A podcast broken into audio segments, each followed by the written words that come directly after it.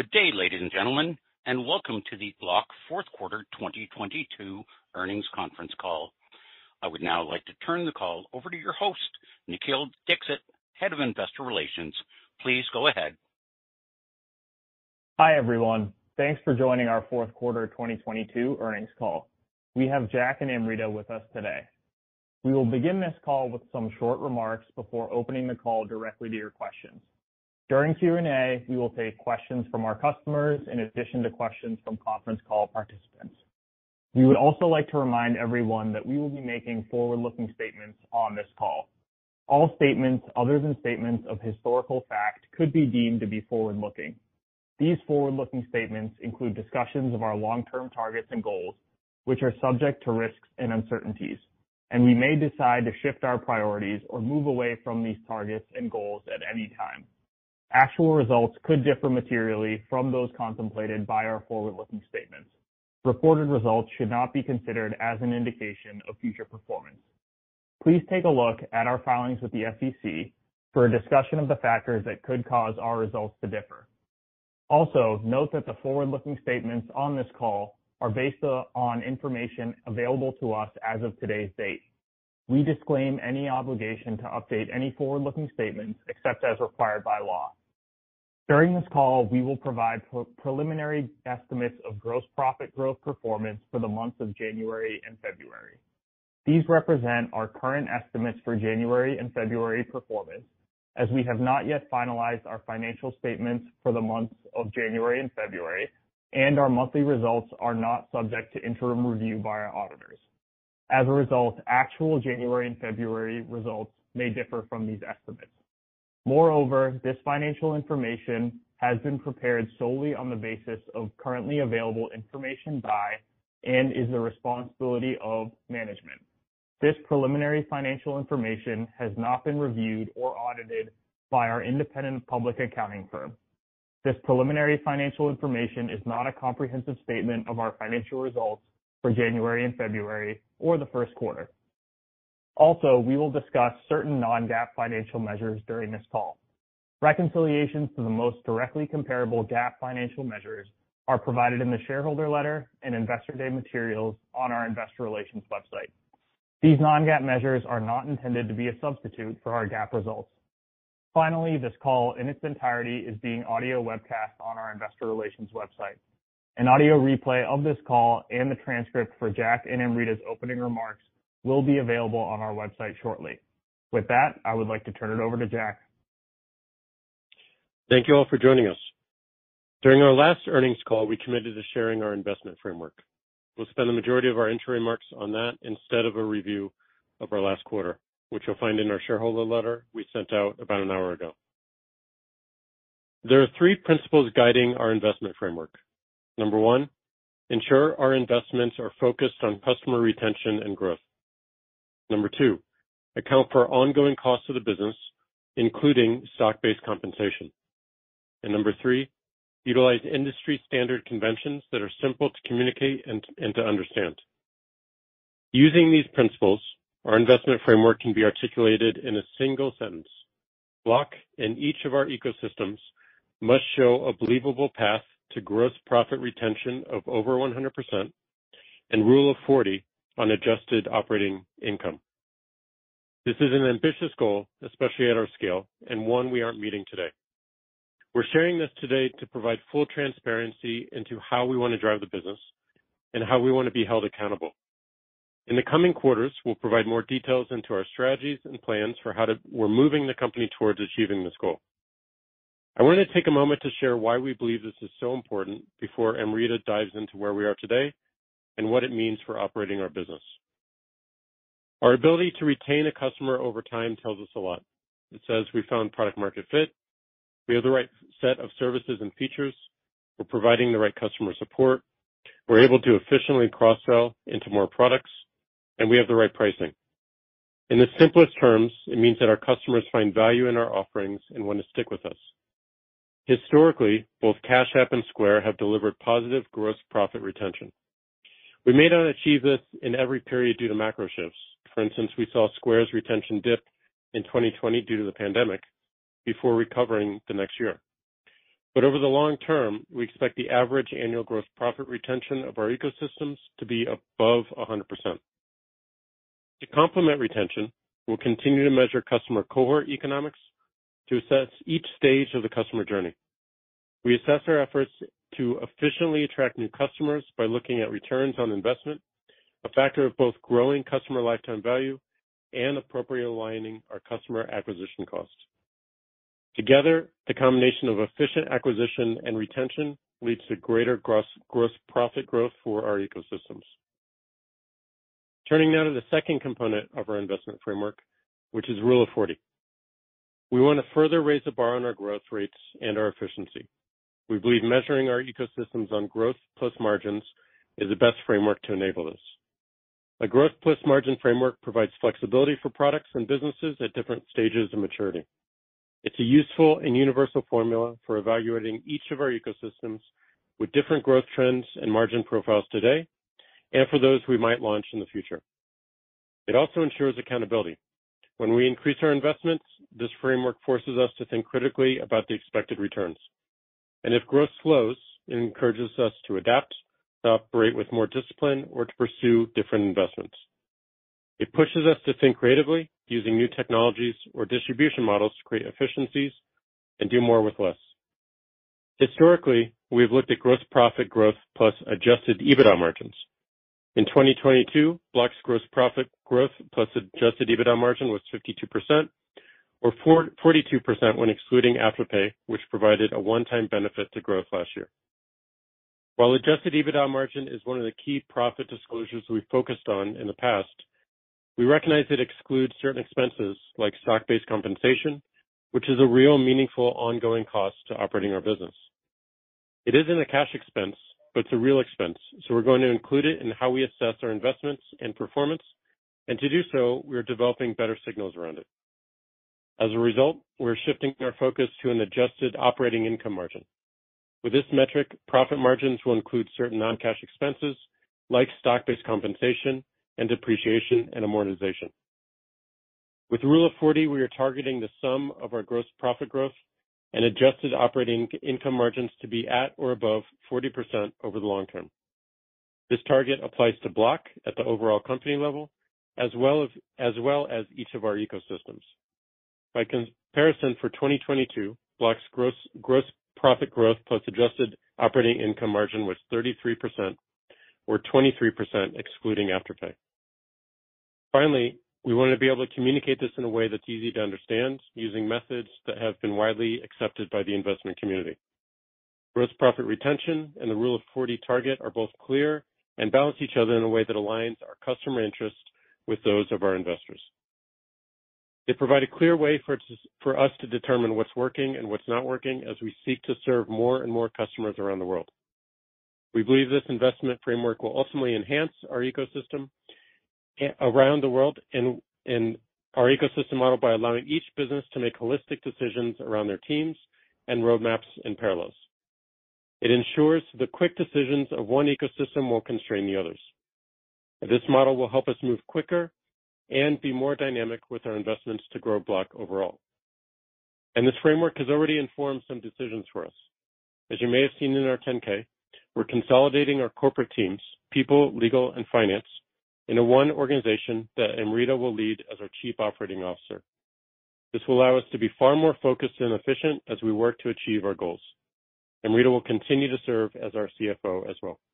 And now over to Amrita, our COO. Thanks, Jack. I'll start with how we're executing against our investment framework before moving to our expectations for 2023 and recent trends. Let's start with gross profit retention. We are a customer-led company, and gross profit retention is an effective way to reflect this.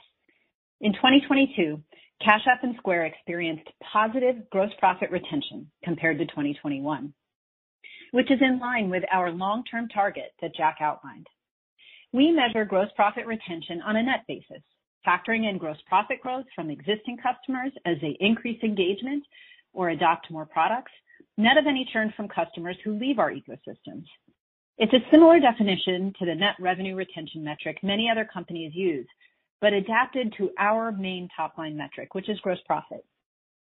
We look at retention alongside broader cohort economics to both assess the health of the customer base and our ability to efficiently acquire new customers. In 2022, we experienced strong returns on acquisition spend, which gives us confidence in our ability to invest for long-term profitable growth. For Cash App in 2022, we achieved an efficient cost of acquisition of $10 or less on average as we grew to 51 million monthly transacting actives in December, adding our largest annual cohort of customers on a gross profit basis. Our historical Cash App cohorts through 2020 have achieved ROIs of 6x or greater over three years, while our most recent annual cohorts in 2021 and 2022 are at or pacing at an estimated payback of less than one year. For Square, each of our annual cohorts onboarded through 2020 are at or pacing at an estimated ROI of 3x or greater over four years, with our 2021 and 2022 cohorts pacing at an estimated payback of six quarters or less. There are periods over the past year where expected paybacks on our 2022 Square cohorts stretched beyond our six-quarter target, primarily because of increased spend in our international markets and experimental areas. We then pulled back on these areas and are now seeing paybacks trend in line again with our targets. In 2023, we're focused on refining Square's go-to-market approach and strengthening our sales and marketing motion. Taken together, we believe these fundamentals of positive retention, efficient acquisition, and strong returns on acquisition spend drive sustainable business models. Moving to our long-term goal of Rule of 40. We expect our path to achieving this 40% growth plus adjusted operating income margin benchmark will be driven by a few key areas of opportunity. From a growth perspective, we're just getting started. We have less than 5% share of a nearly $200 billion gross profit opportunity across our addressable markets, with much of the landscape sitting on legacy infrastructure. We'll continue to invest with discipline to unlock growth in each of our ecosystems. For Square and Cash App, this includes launching new products for our customers, expanding into new customer segments, and refining our go-to-market approach across our global audiences. For our emerging businesses, our principles are the same, though at an earlier stage. We're constraining investment for these businesses to less than 3% of operating expenses in 2023 in aggregate, and we'll look for these ecosystems to show a path to achieving and sustaining Rule of 40. From a margin perspective, key opportunities include finding greater efficiencies in share-based compensation and our overhead expenses. We intend on slowing our pace of hiring across the company in 2023. Within our overhead expenses, we plan to drive leverage across our software and data consumption, real estate footprint, professional fees, and other discretionary areas. Within our reporting disclosures, we want to bring more transparency to our performance against these targets and intend on introducing new disclosures around profitability on an adjusted operating income basis and sharing more about segment-level profitability for Square and Cash App over time. Our priority remains driving long-term profitable growth at scale, and we believe this balance of compounding growth and margins will help us achieve this. Now let's shift gears to look at our plans for 2023.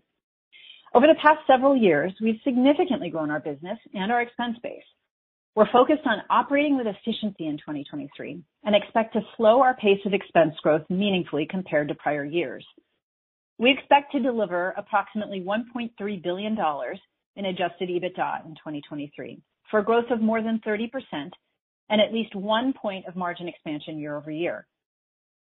On an adjusted operating income basis, we are targeting a loss of approximately $150 million for 2023 and expect our adjusted operating income margin to modestly improve year-over-year. This incorporates the run rate of trends we've observed in our business up until earnings and our current estimates for performance through February. In 2023, we expect Cash App to expand its margins on a year-over-year basis, while we expect Square's margins to be relatively consistent year-over-year. While this is our base case entering the year, we recognize that we are in an uncertain macro environment. Amidst this uncertainty, we intend to hold to our stated profit targets for 2023. If growth slows, we'll exercise discipline and look for cost initiatives to pull back within our planned expense base. As we shared on our last earnings call, we are moderating spend in our two biggest discretionary areas. First, hiring. Headcount makes up the largest driver of our expense base. In 2023, we expect to increase our headcount by 10% compared to the prior year period, a significant change compared to 46% growth in 2022. However, given the pace of hiring last year, we expect overall personnel expenses to increase in the mid-20% range year-over-year, with greater leverage on headcount costs expected in the back half of 2023 and into 2024. Second, sales and marketing. We expect overall sales and marketing growth to be 5%-10% year-over-year in 2023, moderating compared to approximately 25% in the prior year period. Breaking this line item down, we expect variable Cash App expenses, including peer-to-peer costs and Cash App Card issuance costs, to grow faster, and the remaining portion of our sales and marketing expenses across the business to be relatively consistent with the prior year as we drive efficiency on acquisition spend. Consistent with our remarks last quarter, we'll continue investing in channels with more proven ROIs and intend on pulling back in other go-to-market areas. As we shared last quarter, about one-third of our overall non-GAAP operating expense base is made up of variable expenses, which have historically grown more in line with overall gross profit. These not only include peer-to-peer costs and Cash App Card issuance costs in sales and marketing, but also transaction and loan losses and expenses related to data and our platform infrastructure. Next, an update on recent trends and some highlights from the fourth quarter. For the months of January and February, we estimate overall company gross profit growth to be approximately 33% year-over-year on a reported basis. And we expect growth for the full first quarter to be a few points below this. As a reminder, we are now lapping the acquisition of Afterpay, which closed on January 31, 2022. and As a result, our reported growth rate for January should be greater than that of February and March. If we look at our performance on a combined company basis, which would include a $51 million contribution from our BNPL platform to January 2022 results, we see stable to improving trends. In particular, we see an improvement in January and February gross profit growth compared to the fourth quarter of 2022.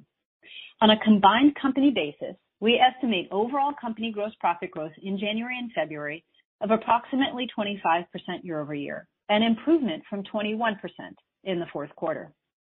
And we expect a combined company growth rate of 25% in January and February to be relatively stable for the full first quarter.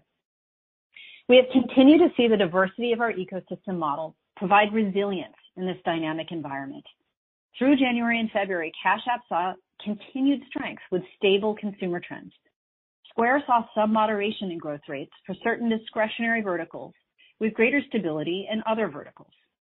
Let's get into some of these trends by ecosystem. As a reminder, gross profit includes a 50% allocation from our BNPL platform across each of Square and Cash App. For Cash App, we expect gross profit growth to be greater than 50% on a reported basis year-over-year for the months of January and February. In March, we expect gross profit growth to slow as we lap pricing changes made in the prior year period. Cash App's early momentum this year has been a continuation of our strong fourth quarter. We continue to build out our banking offering by introducing savings, which has been one of our fastest-growing products on Cash App. Cash App Card achieved strong growth in monthly actives and spend per active and delivered more than $750 million in gross profit for the year, up 56% year-over-year and making up more than a quarter of overall Cash App gross profit. For Square, we expect gross profit growth to be approximately 15% on a reported basis year-over-year through January and February. Looking at recent volume trends, we saw a moderation in the GPV growth rates for discretionary verticals in the U.S. beginning in November, primarily for food and drink and retail. And we have seen these trends continue into the first quarter. Even with these shifts in macro trend lines, the Square ecosystem, excluding PPP and our BNPL platform, had a gross profit growth rate of 17% year-over-year in the fourth quarter and is expected to grow 21% year-over-year in January and February. As a reminder, for the full first quarter of 2022, we recognized $51 million of non-recurring PPP gross profit. And lastly, an update on our BNPL platform, which was also embedded in the figures I just noted for Cash App and Square. Through the months of January and February, we expect GMV growth of 19% year-over-year, an improvement compared to 14% growth in the fourth quarter. We have been encouraged by our ability to manage loss rates as losses on consumer receivables remained below 1% during the fourth quarter and improved on both a year-over-year and quarter-over-quarter basis behind consistent repayment trends. In the first quarter, loss rates typically see a seasonal increase compared to other quarters, though are expected to remain around 1% for the first quarter. To conclude, our potential is profound. Across our significant addressable opportunity, the ability to grow with our existing customers and the longer-term path to grow new ecosystems. With all this opportunity, we have found that constraints are clarifying and can help us execute responsibly and creatively. With the components of our investment framework, we believe our teams will be able to continue driving product velocity while prioritizing agility, accountability, and long-term thinking paired with near-term feedback loops. With that, we'll open it up to your questions. At this time, I would like to remind everyone, in order to ask a question, press star followed by the number one on your telephone keypad. If you would like to withdraw your question, again, press star one. In the interest of time, please limit yourself to one question.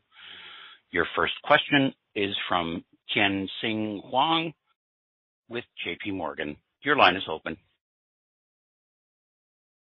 Hi. Uh, thanks so much. Uh, I like the investment framework, especially the inclusion of the adjusted operating income margin. I think it'll be well received. So I wanted to ask on that, if you don't mind, just just focusing on the on the margin and cost side, which you have more control over.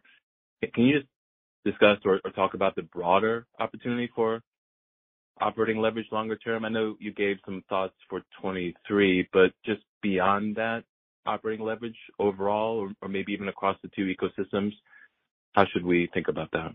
Thanks. Thanks for the question, Tien-Tsin. I'll start us off. Um, you know, our investment framework here is around Rule of 40, is really about helping to build profitable long-term growth. Just as important as achieving Rule of 40 is sustaining Rule of 40. So We're looking to make investments in our business that can accrete returns both for our customers and ultimately for us and for our business model. From a leverage perspective, specifically to your question, uh, there are a couple key things that we're looking at that I'd point you to in terms of opportunities for us to find increased leverage across our fixed expense base. Uh, the first key areas that we're looking at are hiring and sales and marketing. As you heard on the call today, we're meaningfully slowing the pace of our hiring, growing about 10% in terms of headcount in 2023 compared to 46% growth in 2022. We're putting our teams to work across key important areas to build out our product ecosystem to address a sizable market opportunity ahead of us, $200 billion in gross profit opportunity, about 5% we're penetrated in. Um, but we're doing it in a way that enables them to be smarter with their work, more efficient and effective in their work. Now, in terms of how you'll see that roll through our P&L, because we're run rating the hires that we made in 2022, we'd expect you to see more of the impact of that slower hiring and that pace of hiring in the back half of 2023 and into 2024. The second piece in terms of sales and marketing is around, again, orienting our spend towards areas that are more proven and that can impact our customer base and potential future customer segments that we can serve. So we expect to slow our pace of sales and marketing spend to 5%-10% in 2023 relative to where we were uh, at about 25% last year. And I think this is an area for us to find continued improvement on in refining our sales and marketing motion across each of Square and Cash App. From an overhead perspective, we're gonna be looking across all of our corporate overhead expenses, from software and data utilization to real estate facilities to professional fees and a range of other discretionary areas. Now, what that all means for 2023 is we expect to see 1 point or greater of margin expansion on an EBITDA basis, and we also expect to see margin expansion on an adjusted operating income basis. But again, if we're gonna sustain, not just reach, but sustain Rule of 40 over the long term, we need to continue investing in our business. And that's where we see opportunities around reaching new customer segments through our go-to-market motions, uh, you know, continuing to take share in our TAM and building new products that enable greater TAM expansion and unlocking new audiences through our emerging initiatives. We'll continue to invest with discipline across each of those areas to ultimately build growth opportunities, profitable growth opportunities over the long term. Great. Your next question is from the line of Timothy Chiodo with Credit Suisse. Your line is open. Great. Thank you. I wanna focus a little bit on the restaurant vertical, given the competition there. So you have the Square for Restaurants vertical offering. At the May 2022 Investor Day, one of the big themes was the build-out of the vertical sales teams and the move upmarket to larger sellers. At the time, you talked about verticalizing the sales team, starting with the inbound teams and then building out further from there. Was hoping you could give an update on the progress there, the feet on the street effort, how many people we're talking about, and how the LTV to CAC look for that type of a go-to-market effort relative to the historical Square approach.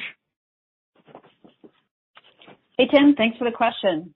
Um, so let's talk about our go-to-market approach for the Square business. You know, we have uh, targets that we look to maintain across both payback and returns, um, and that encompasses the full set of our costs across sales and marketing, uh, across U.S. as well as international. And those blended rates obviously being 3x ROI over four years and a six-quarter payback. And we've seen us over the past few years be dynamic with that spend and our approach to the sales initiatives that you mentioned specifically throughout the year, and I think we'll continue to be dynamic here as we, uh, as we read our results and the environment in 2023. Specifically to our sales efforts, you know, we're in the early stages of building out a software-led with embedded financial services sales team. And this sales team not only has inbound capabilities, but also outbound capabilities. We're building verticalization into our team. So where in the past we had a more generalized sales team, we've started to now verticalize across our three key areas of restaurants, retail, and services, and expect this to benefit deal cycle times and win rates over time.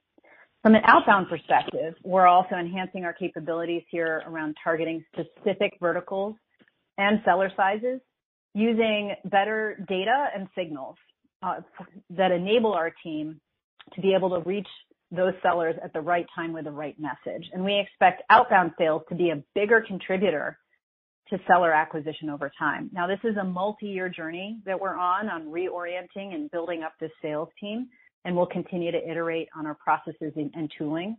But we are encouraged by the traction that we've had in building our upmarket uh, success through mid-market sales. And what we're seeing is that our mid-market sellers have grown twice as fast in the fourth quarter than the total Square gross profit, um, excluding BNPL. Mid-market gross profit was up 16% year-over-year, excluding BNPL. Um, these go-to-market initiatives are starting to resonate, and we'll be making more progress over time as we continue to reorient the sales team and pair that with our marketing messages. Thank you, Amrita. Your next question comes from Cash App customer, Austin Watson. Your line is open. Hi. Um, yeah, my name is Austin. I use Cash App as my primary bank account. Um, I get my paycheck uh, direct deposited. I use my Cash Card every day. Um, and I love the app, but I still have a legacy bank account for no other reason than auto bill pay. Um, and for me personally, this problem could be solved if I had the ability to schedule recurring payments just to other Cash App customers. Um, but yeah, so I guess the question is, are there any plans to enable uh, scheduling recurring payments within Cash App? Austin, well, first of all, thank you for using Cash App and um and seeing us as as your primary uh um banking tool. That's exactly what, what you know, it's exactly the relationship we wanna have with um all of our customers, and we're seeing more and more of that. We're we're always gonna be looking at um things that people are trying to do with uh with Cash App that we didn't build. Like we're, you know, we we have a mindset of looking at the the broadest patterns and, and I'm sure we've seen desire for recurring payments to uh to friends and to other Cash App customers across the board. Uh and you know, as we see more and more of that, we we tend to prioritize it. But right now we're we're really focused on making sure like just the basics are rock solid for every type of customer that we have, whether you're just starting with a bank account or a savings account or, you know, you've had one. And uh and and really that's a question of looking at like, you know, the limits we placed onto Cash App and um what we enable to make it super easy for people. So we've been focused on um savings accounts. We've been focused on unlimited free withdrawals at ATMs and paper money deposits. So um we don't have an immediate plans for recurring, but I'm sure it'll be on the roadmap at some point in the future. But thank you so much. Mm-hmm. Your next question is from the line of Darrin Peller with Wolfe Research. Your line is open. Hey, guys. Look, it's great to hear your confidence around the 1.3 billion of EBITDA in pretty much any macro scenario. But if you could just give us a little bit more color on your assumptions for the base case macro backdrop embedded. Um, then just on that note, I'd love to know a little more specifically gross profit growth embedded in that base case.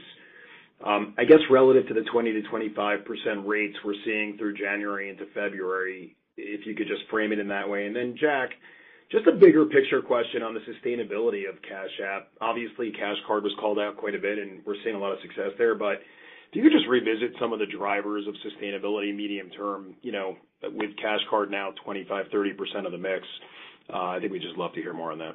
Thanks again, guys. Hey, Darrin. Thanks for the questions. Um, I'll start off on sort of our 2023 EBITDA guide and what our uh, assumptions are with respect to growth um, in that guide. First, what I'll share is, you know, our 2023 outlook is based on what we've seen so far, um, you know, obviously exiting 2022 and our Q4 growth rates, but also the early part of this year, which we've shared with you. From a growth perspective, we expect Cash App to grow faster than Square, which is a continuation of Q1, where you've seen consumer trends relatively stable for Cash App versus some moderation in a few discretionary verticals uh, that we believe are macro related for Square. Within Cash App, we expect to see, you know, when we think about our inflows framework of actives, inflows per active, which is the amount of money our customers bring into Cash App, and then monetization rate, we expect to see continued year-over-year growth across each of those three drivers of the Cash App business during 2023. Uh, we do expect to see some gross profit growth to slow in March for Cash App and Q2 onwards as we lap some of the pricing changes that we made last year. From a Square drivers perspective, you know, our focus, as you've heard so far today, continues to be refining our sales and marketing motion and continuing to grow and take advantage of the success that we've seen in uh growing upmarket with larger sellers, building out our omni-channel needs. We've seen now software plus integrated payments has become a significant portion of the Square business, 75% of Square's gross profit ex PPP. Uh, and so continuing to focus on our strategic areas around upmarket, omni-channel, international, and refining our sales and marketing motion uh, for the Square business. From a profitability perspective in 2023 by ecosystem, we are focused on efficiency here. And as you've heard, we're slowing the pace of growth meaningfully, and we also have the ability and a number of levers at our disposal be nimble based on what we see from a macro perspective with those levers. Now, that said, by ecosystem, we expect Cash App margins to expand, which is a continuation really of some years now of improving profitability for the Cash App business. Uh, we expect uh, Square margins to be more consistent year-over-year, partly due to some of the uh, moderation of growth related to macro impacts starting in mid Q4. And given its already high incremental margins, you know, we outlined those in some great detail during our Investor Day last year. Uh, but as you noted, in the midst of potential macro dynamism, we intend to hold to these profit targets. And if we see growth slow, as I noted, we have a number of levers that we're uh, scrutinizing and have the ability to pull back prudently while still investing for growth against our planned expenses. Well, Darrin, I think the Darrin, second. Go ahead. Just to clarify the second part of your question, Darrin.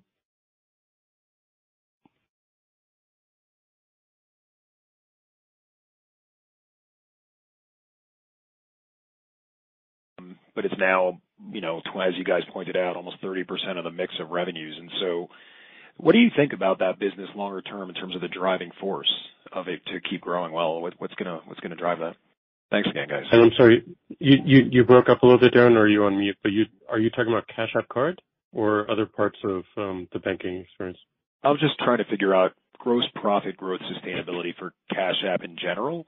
Um, how, you know, what kind of drivers you see given how strong Cash App Card has already contributed? Does it have a lot more to go? Is it other drivers?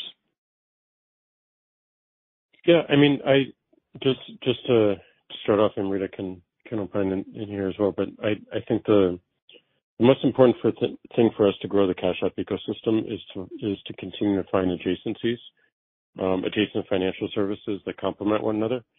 And there's, you know, there's certainly aspects to, um, uh, you know, everything that we're doing around inflows, direct deposit, um, all these utilities and functionalities that we're building. One of them uh, gets people into the ecosystem and, and drives them in. And then our goal is to really cross-sell and make sure that, like, we're, you know, people are able to um, uh, find the other services quite easily, and there might be one that resonates even more, like like Cash App Card. So I do believe that Cash App Card has a ton of room ahead of it, and I do believe that it's a great marketing device for us in the same way that the original Square Reader uh, was. When people see it, um, or they you know, see their friends use it, um, or they see uh, pictures over social media of how they designed it it tends to, you know, effectively uh, encourage people to download the app and make their own. In the same way that the Square Reader seen at farmers markets saw other sellers who, you know, quickly was able to recognize what the power of that thing was and then and then decided to download it for themselves. It's it's just one part of the equation. And I, you know, success to us means that it's not just Cash App Card that drives the ecosystem um, growth, but there's multiple entry vectors um, that all complement each other and and uh, in, encourage uh, one another and contribute to it. Darrin, I'll just add that, you know, Cash App now has five revenue streams at $100 million or more in annualized gross profit. Instant Deposit, obviously, Cash App Card, as you've heard, at $750 million in 2022. Our Bitcoin revenue stream, business accounts, and Cash App Borrow, with several others that are smaller but scaling, like Cash App Pay as an example, and other banking and commerce products. And even within Cash App Card, uh, you know, we're at about a 36% attach of Cash App Card monthly transacting actives to our overall monthly transacting actives in December. That's about 18 million actives on uh on Cash App Card on a monthly basis. Um and we're seeing that Cash App Card is increasingly top of wallet to our customers, with a broad use case in terms of everyday payments. But to Jack's point about adjacencies, maybe one uh, recent product launch to call out that's an example of that is uh, our recent launch of peer-to-peer gift cards, where we allow customers to send a gift card from a wide range of merchants to their friends and family, who can then receive it and spend it through their Cash App Card. It's an example of a product that for, you know, for us, hmm. spans multiple development pillars. There's a community aspect to the peer-to-peer elements, and there's a banking aspect that ties in utility of Cash App Card, all while ultimately promoting more commerce within our ecosystem, which is a longer-term focus for us, particularly with uh Afterpay and our efforts there. So that's an example of an adjacency. There are numerous others, like our savings accounts, which we just launched in January and is one of our fastest-growing products, which is yet another reason for people to bring money into Cash App and link a debit card and use roundups and a number of other features that end up creating um, an everyday experience for our customers through Cash App and through our banking offerings. That's really helpful, guys. Thank you very much. Your next question is from the line of Lisa Ellis with SVB MoffettNathanson. Your line is open. Hi. Thank you for taking my question, and thanks for all of the detail on Block's investment framework. This shift from the focus on adjusted EBITDA to adjusted operating income um, is an important one, and I think one that will be uh, welcomed by a lot of investors. Can you just elaborate a bit more on the why now behind that shift, um, and how it's being operationalized by the BUs? So for example, should we expect that we would see these non-cash items, SBC and D&A, uh, et cetera, sort of decline or slow in their growth over time so that the differential there narrows? Thank you. Yeah, thanks for the question. I'll start off here um, and Rita can follow up. But just just from a high level, um, why now? Uh, as as we talked um, in our Investor Day, but also a bit uh in the in the last quarter, we we realized like our business is fairly unique. You know, we're we're not we started with this one ecosystem called Square, and we've added other ones uh, such as Cash App, TIDAL, and TBD. Two of them are at massive scale, um, and the other two are just beginning. And we intend to create new ecosystems, whether that comes from, you know, an organic creation like TBD or an acquisition like TIDAL. All these things ultimately go under this purpose of economic empowerment. Like, how do we serve entirely new audiences uh, to empower them, give them simple tools to participate more fully in the economy? This is a complex business. Um, it's it's not like uh, many others that you probably cover. And the reason we wanted to share this is we wanted a simple way that we could communicate how we think about investing in ourselves and a simple way to uh, help align the interests of our shareholders and you all with those of our customers. Um, so what was important to us was making sure that we had, first and foremost, a customer-focused metric, and that is gross profit retention. Um making sure that, you know, we we are we are keeping the customers that we bring into the network, and most importantly, we're seeing them buy more and more services within the ecosystem that they started with, such as Square, or going to a completely different ecosystem such as Cash App and utilizing more and more of our tools, and staying with us. And the second, we want to account for real cost of the business. We've we've heard from a lot of you, we've heard from a lot of the, you know, the broader investment community that uh SBC, you know, the way it's accounted for just doesn't make sense. And um we listened. We wanted to to really see it as as true cost and report it as such and hold a bar to ourselves on making sure that we, we integrate that as a real cost, Um so it's much clearer and more transparent to you.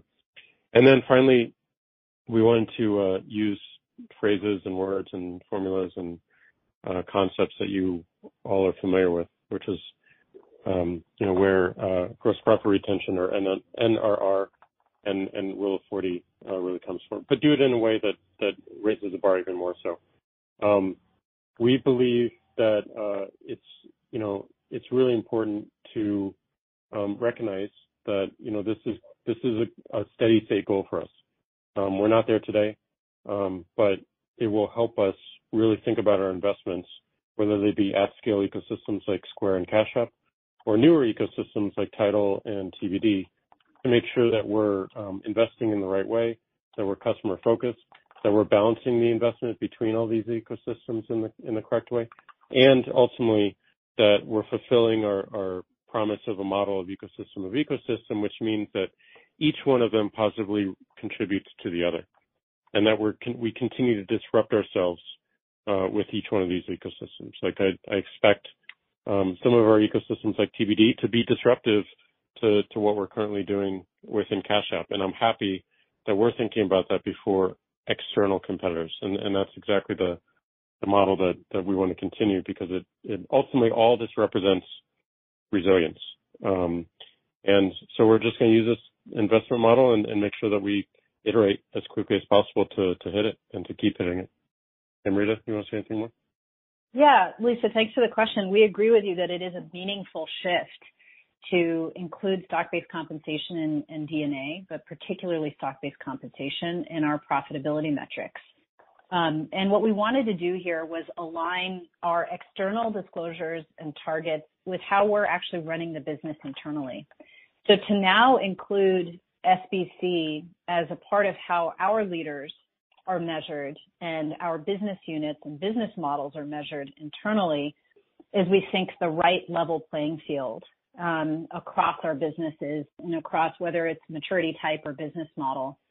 SBC is an important part of our compensation model here. We want our employees to be shareholders, and ultimately that structure enables us to attract and, retain amazing talent and invest in high performing teams. Um, so this shift to adjusted operating income to account for SBC and D&A brings increased rigor to how we manage those costs, those SBC costs. And we want our teams to consider SBC as an expense when they are hiring and making those investment decisions. Over the long term, we expect to drive efficiencies and leverage from SBC. And historically, our share count dilution, just to get into some of the tactics around uh, what we expect to see, historically, our share count dilution from SBC has been in the low single-digit percent range, excluding impacts from converts, and we expect this trend to continue of low single-digit dilution for normal run rate across our business. Terrific. Thank you. Your next question is from the line of Josh Beck with KBCM. Your line is open. Thanks for taking the question, and also thanks for collapsing your investment philosophy into one sentence. Uh, that's not easy to do for anyone. Um, but uh, I wanted to ask a little bit um, about Cash App. And Rita, I believe that you said pretty much all of those three core drivers would be up uh, in 2023. The one, you know, that I wanted to ask about was the inflows per MAU. You certainly did cite some at least in the Square business, slowdown in discretionary spend. Um, but I assume there are offsets, things like obviously Cash Card uh, attached, which I'm assuming is gonna lead to higher direct deposit, which obviously had a really nice uh, step up on the metrics you gave in 3Q. So I'm curious to hear a little bit, um, just, you know, about the drivers there, as well as the monetization rate. Uh, certainly, you mentioned the pricing changes, and that's had a sizable impact. But as we look forward, you know, should we be thinking about Borrow as a bigger driver or other, you know, items around the monetization side? Thank you. Sure. Thanks for the question, Josh. Um, so let's break down our inflows framework for Cash App. Um, and we'll talk in a little bit more detail on one of the three measures, inflows per active, to your question. But starting first with actives, you know, at 51 million monthly transacting actives in December, that grew 16% year-over-year, with importantly, weekly and daily actives growing even faster. Over time, you know, we've increasingly leveraged marketing to enhance the inherent virality in our peer-to-peer network effects, and that's enabled us to drive greater acquisition and product adoption for those new customers. Um, you know, I think what's more, even maybe more important than the 51 million is that two out of three of those 51 million transacting actives are using Cash App on a weekly basis on average. And I think that's an indication of the growth of our product ecosystem and the product adoption within it, um, that it's becoming a more and more everyday use case. Uh, in terms of inflows per active, we were at $1,048 in the fourth quarter. That's relatively stable on a quarter-over-quarter and year-over-year basis, despite lapping a period of government disbursements in the prior period and despite the broader, you know, uncertain macro environment. Ultimately, we're encouraged here by the healthy trends that we're seeing in inflows per active. And as we think about how to grow inflows per active over time, I think there's two key opportunities for us, and a third mix shift dynamic that's worth pointing out. First, product adoption. We can drive more inflows through both cross-selling our existing products and the launch of new products. As we see our customers take on more products within Cash App, that generally leads to greater inflows per active. You know, we've noted in the past that Cash App Card actives inflow twice the amount of money of peer-to-peer actives, and you see that increase as you move up the funnel into direct deposit and other sorts of deeper financial services. We're also increasing the number of inflows channels, so the ways in which people can bring money into Cash App, for example, through paper money deposits. And that'll continue to be a focus for us to make it easier to bring your money into Cash App and ultimately move it around. We're also investing more in trust. This is really important for us as well. The team's been prioritizing both increased access, as I noted, as well as um, the ability to increase limits for customers who are looking to bring more money into Cash App each week. And we ultimately think that'll enable us to drive greater share of wallet and expand into broader customer segments. Uh, the third thing to note around inflows per active is that we may see a mix shift dynamic moving forward. Given that we're targeting a younger dynamic with Gen Z and have had success in this target with younger customers, there will be some pressure on inflows per active as these customers are more likely to have lower inflows per active earlier on in their financial journey. But these are also the customers who we expect to be the future spenders Um, over the years to come, and ones that we wanna be a part of in their early financial journey and have the ability to grow with them over time. Um, obviously, the third component of our inflows framework is monetization rate. And monetization rate is a factor of both the ability, the pricing that we can charge our customers and the mix, their mix of usage across our products. We have a number of products that are free. We have some products that we charge for. And as we think about monetization rate, we think of it holistically across the entirety of the ecosystem. Maybe just the last point I'd make since you asked about Cash Card, um, uh, we see broad-based utility for Cash App Card. And as I noted earlier, spend per active actually has continued to grow on Cash App Card.